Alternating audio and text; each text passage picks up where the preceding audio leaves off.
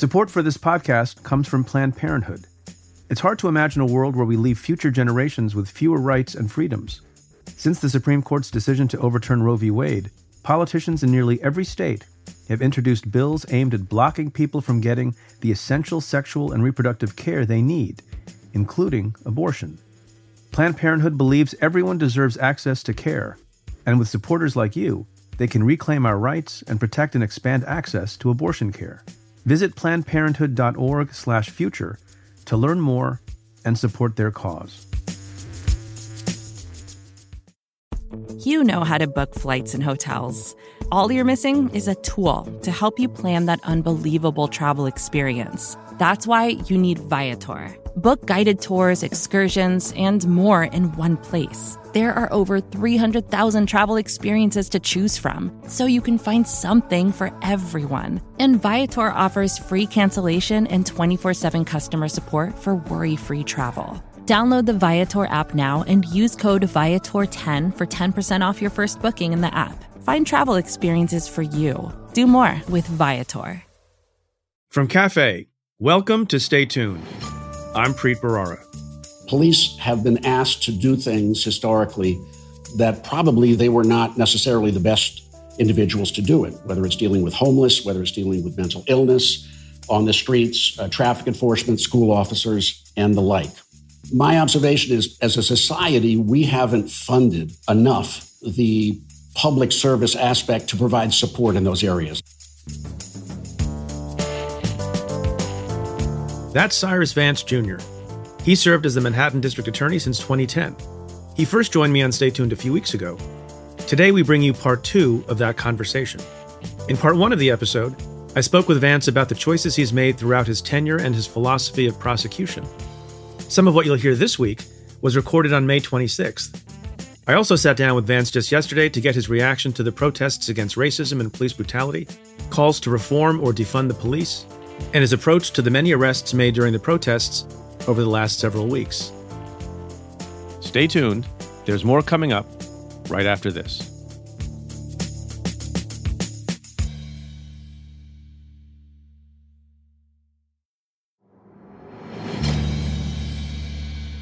Cyrus Vance, welcome back to the show. Thank you, Preet.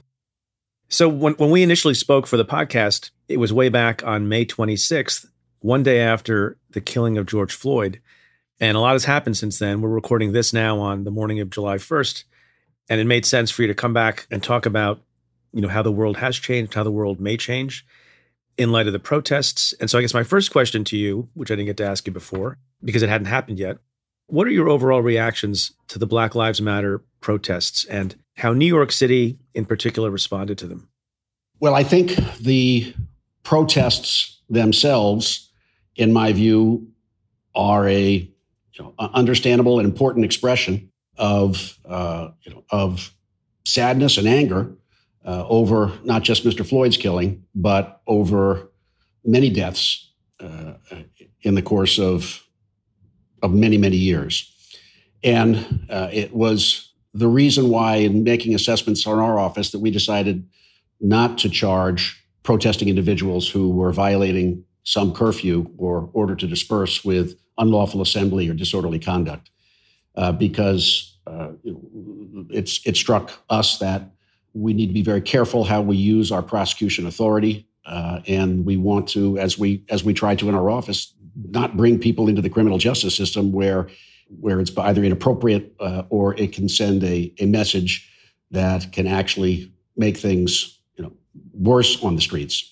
I would distinguish that, Preet, from the very serious misconduct, in my view, uh, of looting uh, into stores and uh, destruction of property and assaults on police officers, and, and one of which is being charged federally, I think, in the Eastern District, or assaults on a police vehicle. So I feel that uh, at this moment in time, uh, there is going to be in our office, it's a moment for us to evaluate not just uh, how we responded and how we respond to cases and potential charges writing out of the protests themselves, but also uh, an opportunity for for me and us in our office to act quickly and evaluate what policy, what personnel and what charging decisions we need to revisit as we operate the office going forward. Do you have a sense off the top of your head of how many people were arrested by police during the protests, at least in, in your borough, Manhattan, that you have chosen not to prosecute? Uh, to date, um, well, let me tell you, uh, overall, there have been there are 389 burglary cases, and those are obviously breaking into uh, commercial shops, as we saw on TV, and, and, some of the conduct was you know was shocking. So organized individuals coming in and clearing out a whole store and then driving away. Um, 389 burglary cases, uh, assaults on members of the police service were 22 cases, and we have to date done a careful review and dismissed 169 cases that came in by way of arrest and and we will be making you know additional evaluations on a case by case basis as we go forward. And say again where you put on the spectrum the defacing of buildings and monuments and that sort of thing, as compared to looting and, and assaults on police officers. You know, I, I mean, I think we, for example, have prosecuted a case of defacing St. Patrick's Cathedral. We did not immediately make an arrest, uh, which upset some, but it was in furtherance of making sure that we actually got the individuals who tagged or defaced the cathedral and uh, that we made sure that we were building a case that we felt was strong and appropriate. Uh, and so we we don't tolerate, and I don't think publicly we should tolerate that kind of defacement either. That said, I understand these- there's a political, you know, there is a political uh, expression and real anger uh, that is being, you know, that we're seeing on the streets uh, with regard to individuals represented in those monuments and what they represent. Has some of this been difficult to negotiate with the police department? Um, if you can say, and we talked about some of this last time, how the relationship between your office, the DA's offices generally, and the police department has it been strained over this kind of decision making over who to arrest and who not to arrest, and uh, who to prosecute and who not to prosecute? I think that these kinds of tensions, you know, are always in the job between a prosecutor's office that is acting independently and a police department uh, that is you know, pursuing pursuing its mission. And the reason there's tension, as we talked about last time, is because I have a different job. Uh, and I have a different set of, of resources and a, and, a, and a, different set of rules that apply to whether we uh, can bring a case and sustain our proof than police officers have in making an arrest. There have been times of strain, um, but I have been in touch with the police commissioner. I have been in touch with Chief Monahan. Uh, we have spoken a number of times, and there are uh, areas where I think we can do a better job talking through things where there are disagreements and trying to be clear with each other about what we are doing and why. And there are times that we are we are going to disagree, and that I think is actually you know the justice system working in a healthy way, not necessarily in a negative way. Because as we talked about, I think last time, Preet, you know, over the last five to ten years, uh, I think one of the frustrations that police have felt is where prosecutors' offices like ours are, are making independent criminal justice charging decisions um, and policy decisions that may run counter to what the police would like to have happen. But that, I think, is an evolution right. that is normal. Separate and apart from prosecutions relating to the protests and arrests relating to the protests, is crime otherwise in New York City up over the last month? Over the last month and a half or so, we have had an increase in homicides in Manhattan, what I would say is a significant increase. And that is of great concern to our office and to the police. Any, um, any, any theories? Do you have any theories on that? Well, I think that the I, I think the theory that uh, is being discussed by the police department, among others, is that the change in bail laws have resulted in essentially in folks who are not being detained and um, who otherwise might be and uh, are committing crimes when they are not detained. In Manhattan, as of a couple of weeks ago, uh, we reduced our, our Rikers Island population because of the COVID 19 crisis and our concern that um, about the spread of the disease in Rikers Island by 45% between March and, uh, and, and several weeks ago. So a significant decrease, and I think for good reason. 11% of those who were released from Rikers Island on Manhattan cases have reoffended. I don't have a breakdown of exactly what. Now, you could look at that 11% as, you know, as, a, as a very negative factor, but you could also look at it as 89% of the folks who were released didn't reoffend. None of this should be treated casually or frivolously, but I do think we are at a point where there is a lot of there is there is anger. Uh, there is probably a you know a, a disconnect between law enforcement and communities, and um, I'm always concerned, as I know you were, about access to guns uh, on New York City streets. And and is there any possibility that in the current climate, some members of the police department are being less aggressive and are stepping back a bit, or no? Uh, I, I really, I certainly, I think that's a possibility.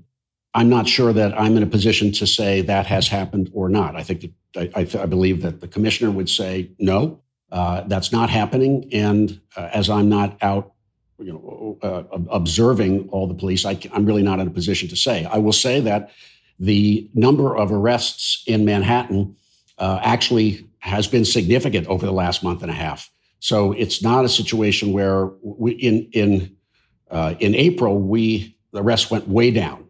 Uh, in May, arrests returned uh, to significant levels, and on and and pre on significant crimes. Uh, we're talking about you know shootings, uh, sexual assaults, uh, stabbings. I, I, I, don't have an answer for why this is happening, except for just speculation on which I think is what we have to not do is is, is guess and speculate.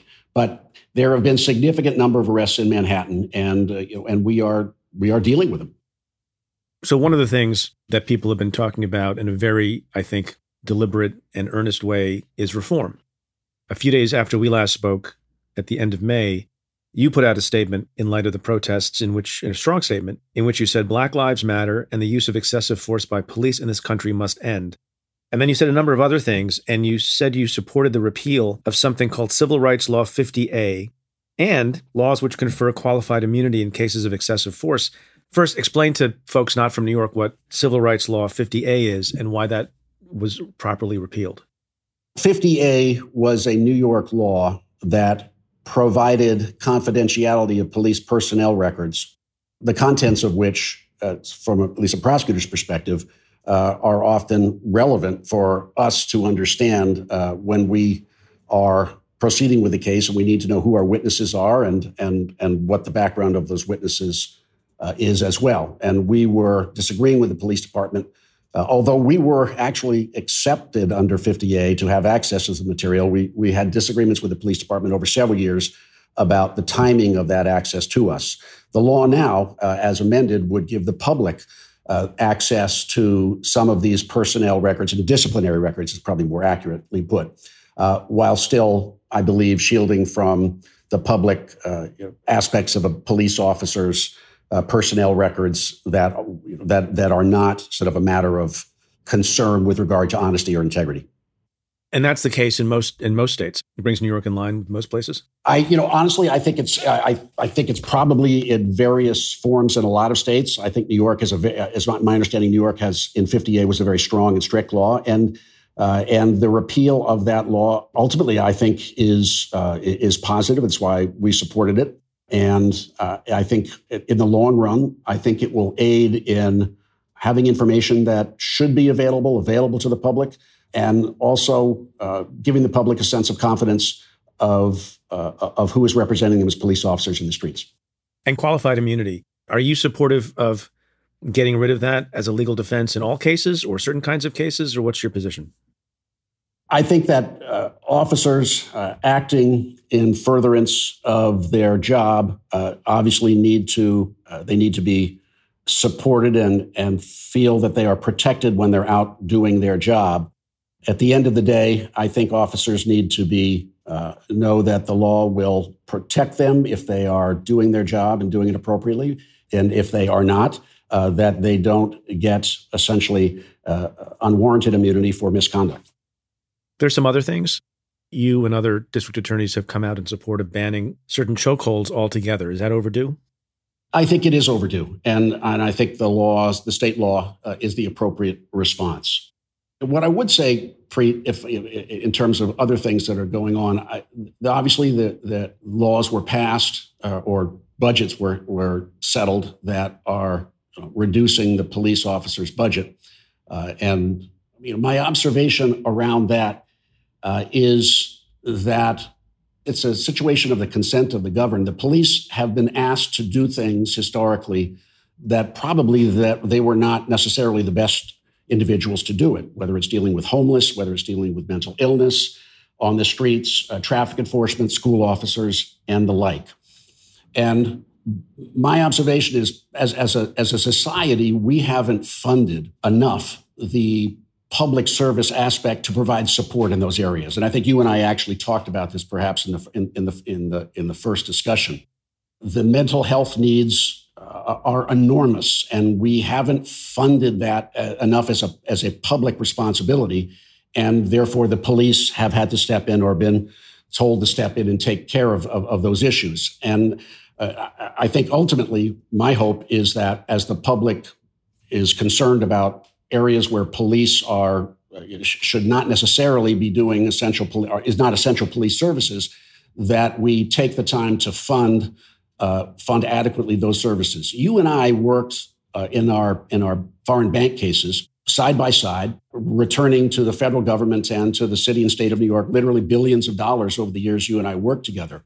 But what we found in, in some of those monies came back to our office by, by virtue of forfeiture laws. And we made a very conscious decision in our office not just to use those dollars to support, for example, police technology or uh, crime prevention in NYCHA communities, but we invested money directly uh, with our authority in crime prevention strategies to, to help families, criminally justice involved, or at risk youth uh, survivors and victims of crime, as well as re- returning offenders from prison, investing in programs that would help those individuals. So I think there, I think there is a model, uh, and, and ours is certainly one, how we can use public funds to invest in safer communities, safer families, supporting returning offenders. There's a way to invest these dollars that I think the communities would support and that ultimately make us safer and make sense. Yeah, no, I, know you spent a lot of time thinking about those things and, and, had a lot of opportunity to spend public funds in those ways. I, I meant to ask you when we were talking about the protests, we talked about which protesters would or would not be prosecuted. Are there police officers that your office is prosecuting in connection with misconduct during the protests? Uh, there are investigations which are ongoing and in process. Uh, know, we we obviously, as as as we should, where police violence uh, unwarranted is involved, it needs to be investigated and where appropriate prosecuted. We have a, a sort of a systemic approach to that now in the office, uh, both out of our official corruption unit as well as information that may come into us, whether it involves cases where individuals are themselves charged for burglary or, or other offenses, for example, and information comes to us uh, that may that, that may allege police violence or police misconduct, as well as a, you know, an exhaustive review of social media over the last over the last several months. So it's something that we are uh, we have a system and a structure in place in the office, I think, to responsibly and broadly look at and manage these issues. And they are part of what we'll be looking at as we look back on the on the unrest of the last month and a half. Before I let you go, I wonder where you think we go from here. Um, if we have a conversation a year from now, what's your thought on the kinds of things that will have actually changed as opposed to just being talked about? both in New York and in the country. I mean, I'm wondering if you think this is a real inflection point or not. I do think it's a real inflection point. I will say that, and permit me if I'm being too parochial, but the impact of Mr. Floyd's killing was obviously enormous and powerful in the country. Was also enormous and powerful in this office. And there was, and there is anger, upset, pain among the professional staff here and the attorneys in this office and a questioning and a conversation very much uh, uh, with me about this office and about how we will use this moment in time to evaluate our internal policies and practices and our, as i said our some of our professional staffing as well as as programs in the community so i think it's a big inflection point and it's a big inflection point in this office and i, th- I think more broadly Preet, what we experience in this office, I believe, is probably being experienced in prosecutors' offices all over the country, and in every kind in, in, every kind of office. I mean, my friends at law firms and at media organizations, it's something that I think is affecting uh, offices that are outside the realm of law enforcement as well. Yeah, no, I felt that, and and and my team here felt that appreciated this was a this was an inflection point, and that we needed internally to move quickly to make, uh, as I said, some changes that some significant changes around personnel structure and and program, and to seize this moment to actually move forward uh, and to demonstrate and to show that we we are listening and we there is change that needs to happen. Cyrus Vance, District Attorney of Manhattan, thank you for joining me again to talk about some of the things that have been going on. I really appreciate your time. You spent a lot of time with us. I appreciate you making uh, efforts to, to come back and speak. As colleagues for eight years, the last couple of hours talking with you uh, has been a pleasure, and uh, it was it was a real pleasure uh, being your professional colleague for the time we had. Thank you, sir. last chance to announce here on this show whether you are running for reelection or not. Hold tight. You're declining. Stay tuned, as you say. Stay tuned indeed. Cyrus Vance, thanks again. Take care. Hear more of my conversation in just a moment.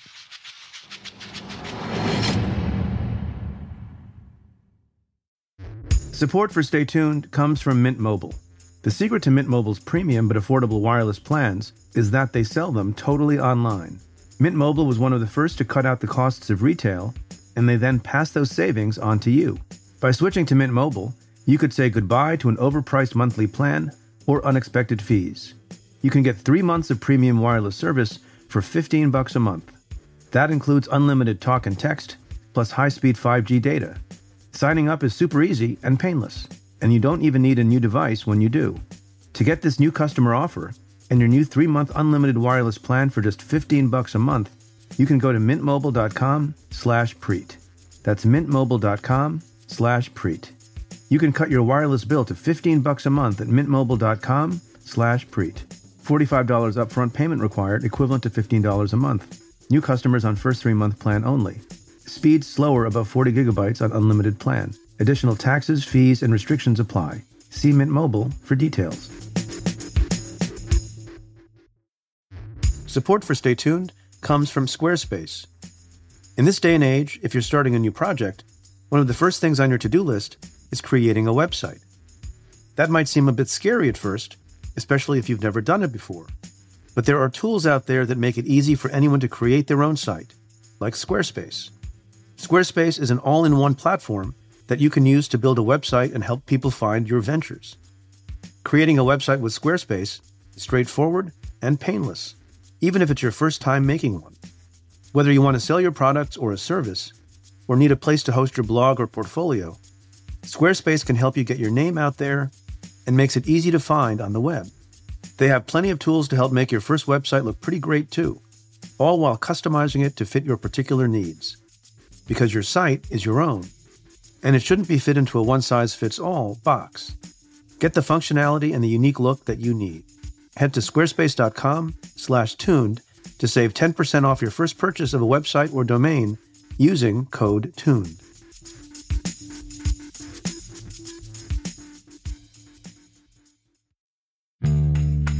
This part of my conversation with the district attorney was recorded in late May. It picks up with our discussion of Vance's sex crime prosecutions, which have attracted controversy over the years. If you haven't already, you can find the link to listen to part one of the episode, which aired on May 28th, in the show notes or the Stay Tuned archive. I'm going to ask about one, one more of these cases, and then we'll, we'll go on to something else because it's been in the news also. The Columbia doctor, Robert Hadden, who I think your office charged some years ago, and then there was a resolution with your office that allowed him not to get jail time. He's somebody who many, many people, including the wife of presidential candidate Andrew Yang, alleged that he had sexually abused uh, in his capacity as a doctor. And I think folks in your office have have said something similar to what you've said about the Weinstein case, that it was a bit of a different time. Is there anything you want to add with respect to that case to the record? No, I, what I want to add that, as I think I've, I've, I've expressed previously, is we want to be an office where survivors know they can come to and be listened to objectively. And the response of the survivors in the Hadden case was in part that they were critical of the way the office communicated with them. I was not directly involved in the case, but they were they were critical and felt that they weren't listened to. And if that happens, that's wrong. And to the degree that we have made survivors feel that we didn't think they were important. That's wrong. But as you were saying, in the resolution to the prosecutors who made that call in 2015 of a felony conviction, a surrender of the medical license for the rest of a career, was an appropriate resolution, but that will never, that would never, and I completely understand why, will not satisfy those women who feel that they, uh, they, they were not credited. In looking at that case now with with 2020 eyes, no play on 2020 hindsight, uh, do you think you would have reached the same resolution if it were today? I think we probably would have done additional investigation than than where we resolved it in 2015. So you had a successful prosecution of Harvey Weinstein, and I want to I want to read a quote from somebody. And I was telling my own team we were discussing this interview that people would say this from time to time about a big case out of my office, and I would find it highly irritating.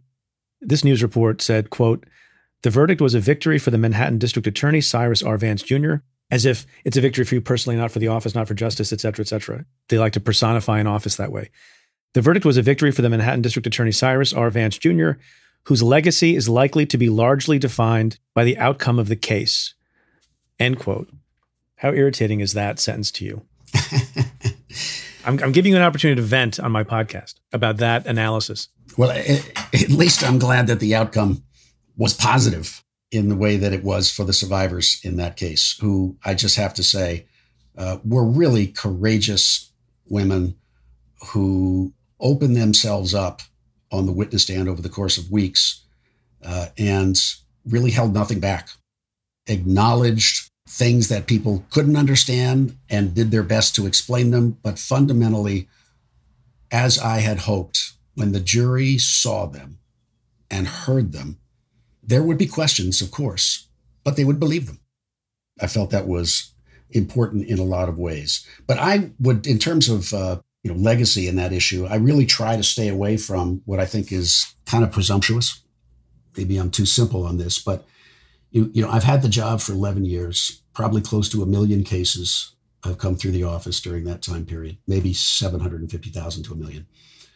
And the job is much more than winning or losing cases that get notoriety in the press. As I say, probably 5,000 sex crimes investigations, 6,000 white collar uh, investigations. Yeah, you're not going to get any argument. Look, I, I, commiserate with you on this, which is why I re- read you the quote.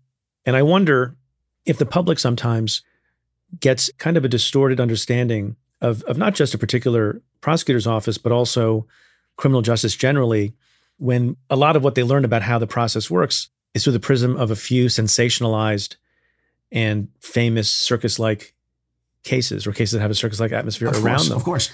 And what do you do about explaining to folks day after day after day there are all these non-controversial cases that get brought that the most estimable public servants bring with the highest degree of professionalism and integrity and justice is won for so many ordinary people but it's just not going to be on the front page of the New York Times. Right. It's it's I think it's a frustration that you uh, experienced and that that I experience. When I just think of, you know, for example, you know, gun violence and uh, in economically disadvantaged neighborhoods, uh, those cases have been the subject of terrific, intense investigations by your office, by our office, and for a long period had enormous success in making those communities safer. Uh, not that much interest in that story, but give me a more important issue than than gun violence, and I would say there probably isn't any more important interest uh, than the safety of our, our citizens from being shot and killed there are other crimes which are just as serious, but that's as serious as any. And it just doesn't resonate in most of the reporting that covers criminal justice. Sort of the way it is. I want to ask you about what you refer to as sort of an evolution in prosecutorial thinking and other broad decisions you've made to not prosecute certain kinds of things. I think that's where we're heading, and I think that's very important for people to understand. But a preliminary question I want to ask you that is probably quite overbroad, but a really a critical question in any discussion about criminal justice and law enforcement and that is the, the degree to which race is still a defining problem in how law enforcement is accomplished and justice is achieved. So discuss that in a couple of minutes and then we'll get to specifics because it, from what I understand, some of these decisions you're making relate in large measure to the issue of race and discrimination that exists still in New York City. When I ran for district attorney with my experience having come from trial practice and criminal defense, I wanted to evaluate the Manhattan District Attorney's Office in terms of statistical outcomes of cases and whether they reflected implicit bias. I don't think our office I don't think our office engages in explicit bias, but implicit bias we all are subject to that to a degree. And so I brought the Vera Institute of Justice into our office in 2012 and they did about a 2-year review of our sentencing recommendations, charging decisions, bail requests on a, a, large number of cases, and issued a report, I think, in 2015, which we are going to be updating uh, within the next six months. And it was essentially a statistical analysis of decision points and did they reflect the potential for implicit bias? And the answer in 2015 was there were a number of metrics identified that could be the result of implicit bias, which then helped us inform uh, some of the management decision making practices that followed in our office. Practices such as having the entirety of our office go through implicit bias, bias training, by appointing a chief diversity officer to address race, not just in the hiring, but in the context of our big picture decisions. And so later on in time, you know, as I moved further down the road, it became clear to me that there you know, the uh, office that has 100,000 cases a year, probably 85% of those cases may end up being uh, men and women of color brought into the justice system for a range of offenses. And I believed that the progress that could be made was to reconsider how we handled the 80,000 lower level offenses such as marijuana possession and smoking, theft of services, petty larceny, and between 2012, Preet, when we had 100 plus thousand cases, to the end of 2019, we reduced our office caseload from 100,000 to 45,000. That reduction being comprised in the better part of declining to prosecute lower level offenses where we believed that the individuals who were being arrested and charged were overwhelmingly men and women of color where the judicial system and the and the justice system that those cases were being brought into was not accomplishing productive intervention with the individuals who came into this into the system. Repeating myself that the, the consequences were disproportionate to the consequences on their their lives, the consequences such as not being able to get a student loan, limitations on housing. So we really focused on the greatest body of cases in our office, which were by and large the least serious, and tried to significantly right size our office's criminal prosecution uh, with an eye towards looking for either diversion at the precinct level, so those cases didn't have to come down to 100 uh, Center Street, or not bringing those cases at inception by indicating the police department that we wouldn't do that. I want to talk about a couple of examples. Perhaps the most timely is what law enforcement and what prosecutors are doing in the middle of this pandemic. And so everyone now understands the term social distancing. It is the sort of um, the lay of the land, especially in New York, that has suffered so much loss because of the coronavirus. And here's a statistic, a statistic that I found kind of stunning with respect to the issue of whether or not prosecutors in New York should prosecute folks who have been arrested by the NYPD relating to social distancing. I saw a report that suggested that more than 90% of those arrested in the early weeks were black or Hispanic. And white folks made only made up only 7% of all arrests. So tell us what decision you have made with respect to prosecuting people for being arrested for not social distancing and why. We've made the decision that we are not prosecuting cases uh, for violations of social distancing or other violations of the governor's order we're comfortable that we want don't want to make this health crisis into a criminal justice crisis.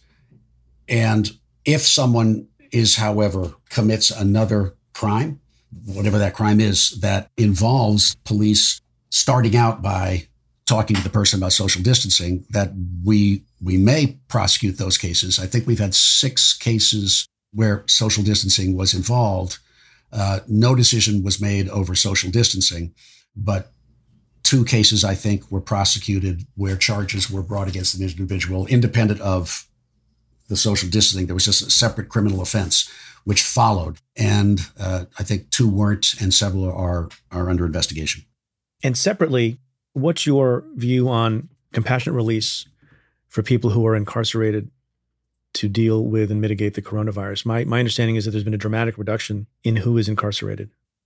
We have worked hard as an office to accomplish something that I've wanted to accomplish previously, but we had not yet done so which is to do a census of everyone who was in Rikers Island on a Manhattan case to understand granularly who is this person, why are they in Rikers Island, and are there reasons that they should be released uh, during this period of uh, of the pandemic.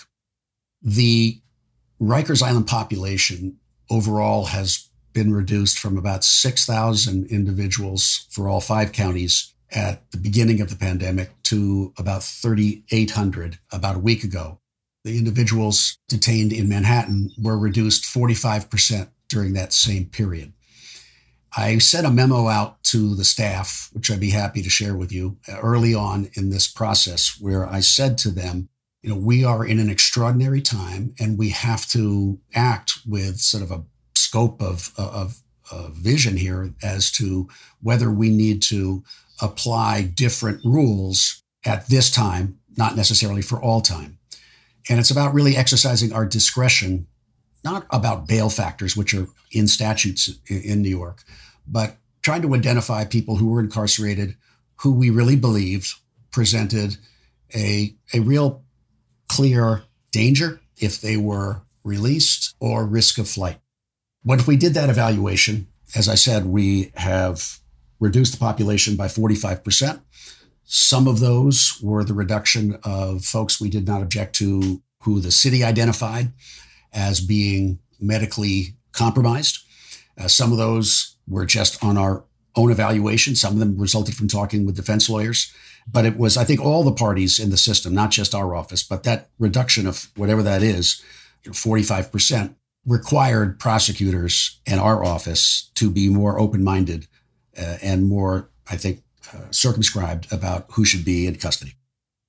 You said something interesting. You said this is something you've been wanting to do for a while. So it's not only because of coronavirus. Are you saying that in some way it's the, I hate to use this word, but the opportunity that coronavirus presented that allowed you to come up with some mechanism by which you could reduce the Rikers population? Because as, as you know better than I, there have been folks who have, who have criticized the percentage of, of people who are in Rikers Island attributable to the Manhattan DA's office. Manhattan, as I understand it, has 20% of the overall population of the city, but according to one report, has 40 had 40% of the population in Rikers Island. So is this something that is going to be a continuing policy beyond COVID, or is it something that's just temporary? Manhattan has always, I think, had a what I'll just call disproportionate number of folks in Rikers Island, men and women. In part, it's because we are the grand larceny capital of the city. I've always been very proud of that. yeah. Uh, our larceny numbers in Manhattan have historically always been through the roof. And those numbers uh, have come down, or because of bail reform or because of our decisions, those individuals are not uh, being held in on bail.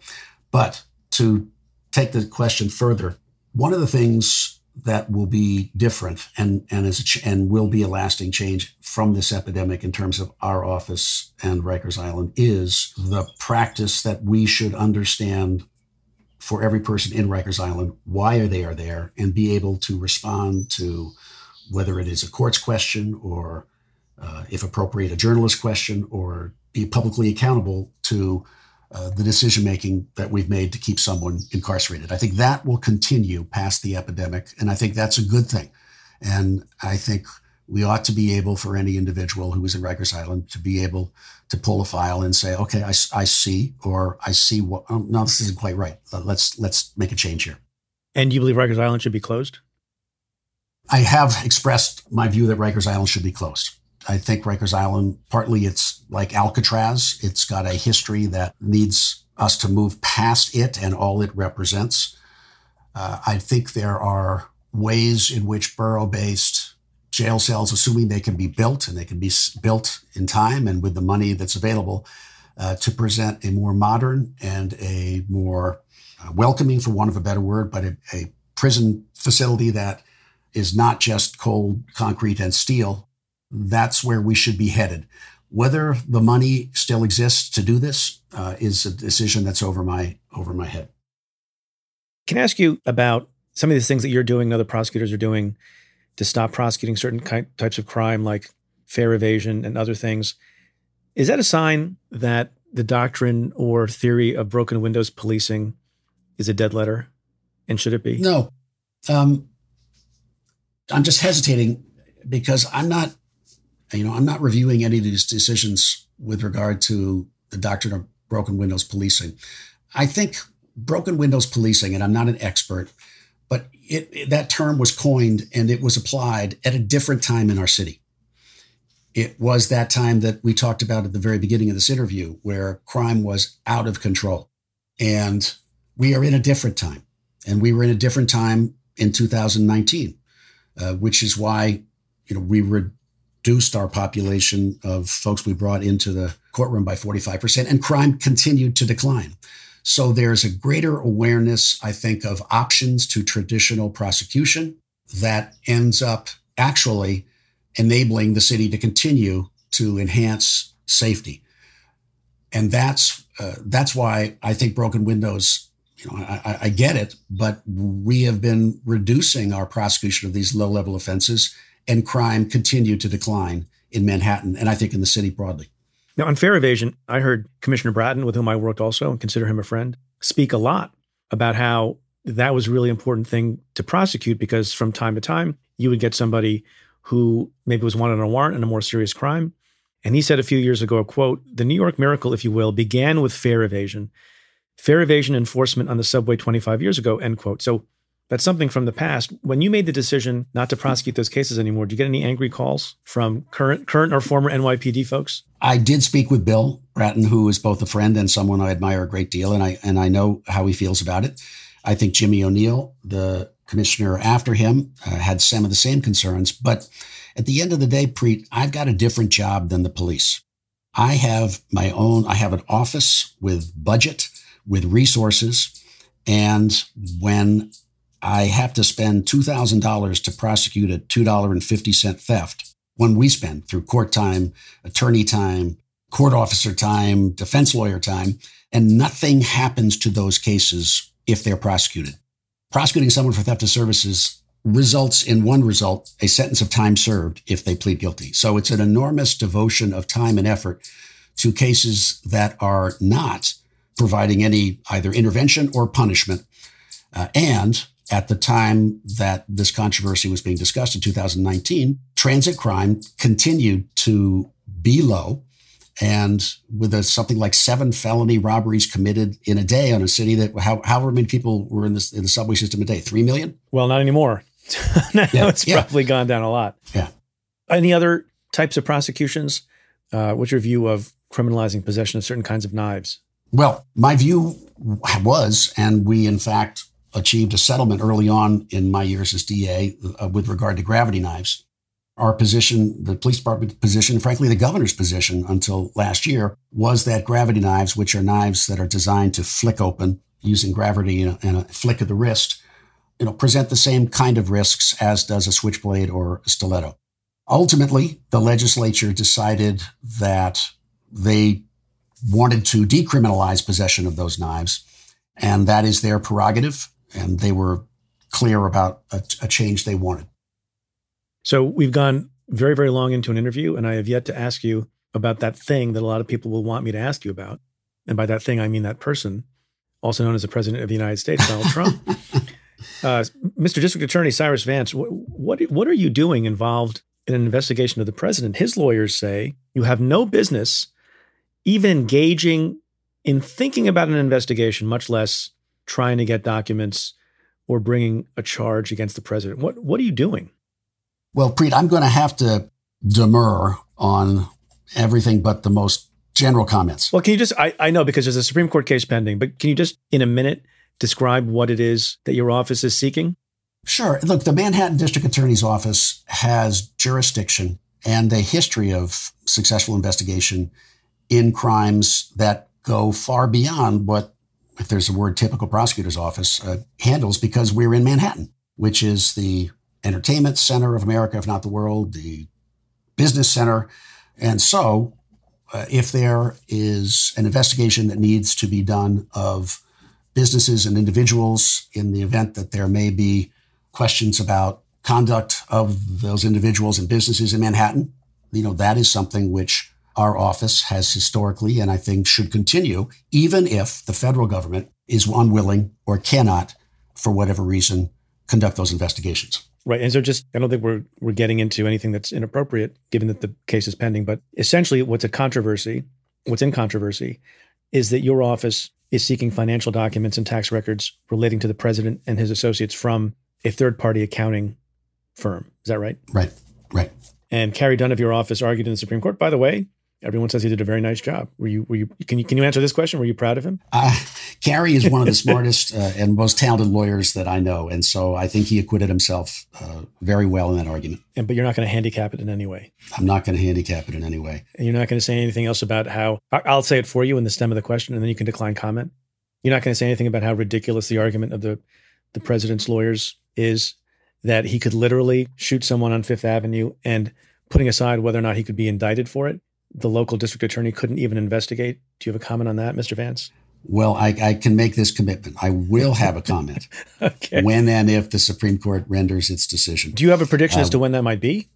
Well, I, I don't. I'm not a Supreme Court guru, but I, I'm led to believe it will be in the month of June or possibly into July because I think things have been a little slower and pushback uh, because of the virus. Did you have a reaction to how the case against Paul Manafort concluded? Look, I think that was another case where uh, we believe there were, you know, there was evidence of criminal misconduct by Mr. Manafort in New York, serious crimes around real estate finance. And uh, we believed that he should be held accountable for that serious criminal misconduct in New York, in New York court. And that this was not prevented by the fact he had been prosecuted in the federal government. And there was a sort of a detailed analysis. I think, you know, they're looking at number one, do the state court crimes have the same elements as the federal court crimes? And number two, are the statutes dealing with federal offenses in bank fraud in some way fundamentally different uh, than the state statutes? Uh, and one, I think, the and, and to us, one deals with protecting the bank, and the other deals with protecting the shareholder or the, or the person with money in the bank or with a mortgage. So that's now before the appellate division. Uh, we filed briefs, and I think the briefs are excellent. And uh, we think that uh, you're not going to handicap that either, though. Well, I, go ahead, please. Well, I, I, I've, I've, we, we have felt from inception that applying you know, applying the legal analysis that we think does apply, uh, that this case, you know, should proceed in state court, and that's something that just shouldn't be allowed to pass away because he was convicted by some count of some counts in a, in a federal court. Do you want to announce right here on this award-winning podcast whether you will seek a fourth term as district attorney? I'll tell you what, I, I don't. What I you hesitated for a second. I, th- I thought I was getting lucky there. Yeah, I, I, I don't. I've, you know, it's been, a, it is a privilege and it has been a privilege and it's been fascinating. Support for this podcast comes from Constant Contact. If you're a business owner, you already know that it's really, really hard to cut through the noise of everyday life. If you want to connect with your customers, you need to break through the noise. You need Constant Contact. Constant Contact is a marketing platform that makes it easy to reach new audiences, grow your customer list, and connect over email, text, social media, and more. Whether you're a marketing guru or just learning the ropes, Constant Contact offers writing assistance tools and automation features that make it simple to say the right thing at the right time. So get going and start growing your business today with a free trial at constantcontact.com. Just go to constantcontact.com right now. Constant Contact helping the small stand tall. ConstantContact.com. Big and interesting, and you and I have shared some of those experiences together to a BNDA. It's it's it's really been extraordinary. But at this moment, I'm not worried about running or politics. It's still quite a long way away, and my focus is on an office that needs to be led, uh, and I mean that led collectively through a very very difficult period where there is uh, there is uncertainty and there is fear by many of the participants in the criminal justice process that come to our office uh, lawyers, staff, victims, police officers, you name it. And that needs to be managed to a I need to be sure that I'm doing everything I can to, to, manage that process as we go through it. So that's a no. That's a no. I'm not going to announce it. I'm not going to announce anything. That's a no. You know, I get asked this question from time to time, but I'd like to ask another esteemed prosecutor. Do, do you think of people as being, are there bad people or only people who do bad things? Well, I think everybody comes into the world innocent. So I don't believe there are bad people who come into the world. Uh, something happens to them along the line where they, you know, they fall off the tracks. Why that happens, uh, in so many cases, you and I see, Preet, that folks get involved in criminal misconduct because because of stuff that's not their fault uh, lack of employment, lack of education, lack of housing, addiction. I mean, there's there is of course the concept of individual responsibility. I don't deny that, but it's also true that the American dream of prosperity and freedom is delivered in different doses depending upon where you grow up and where you reside. I do think that as adults, there are some people who are who present as just dangerous and violent. And you could look at each of them and try to go back in their past and see if you can determine where it started and why it started. But I don't think anyone starts in this world as a bad person. I think you become that, and you can become that. Cyrus Vance, thank you for your service. Thank you for coming on the show. Really appreciate it. Thanks, Preet. My conversation with Cyrus Vance continues for members of the Cafe Insider community. Insiders get bonus stay tuned content the exclusive weekly podcast I co host with Ann Milgram, recordings of my weekly notes, and more. To get a free two week trial, head to cafe.com slash insider. That's cafe.com slash insider. Well, that's it for this episode of Stay Tuned. Thanks again to my guest, Cyrus Vance Jr.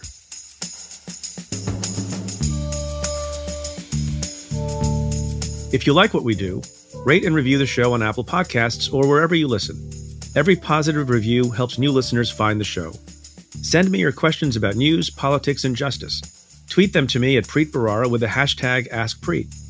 Or you can call and leave me a message at 669 247 7338. That's 669 24 Preet. Or you can send an email to staytuned at cafe.com. Stay Tuned is presented by Cafe. The executive producer is Tamara Sepper. The senior audio producer is David Tatasciore. And the cafe team is Matthew Billy, David Kurlander, Sam Ozer Staten, Calvin Lord, Noah Azulai, and Jeff Eisenman.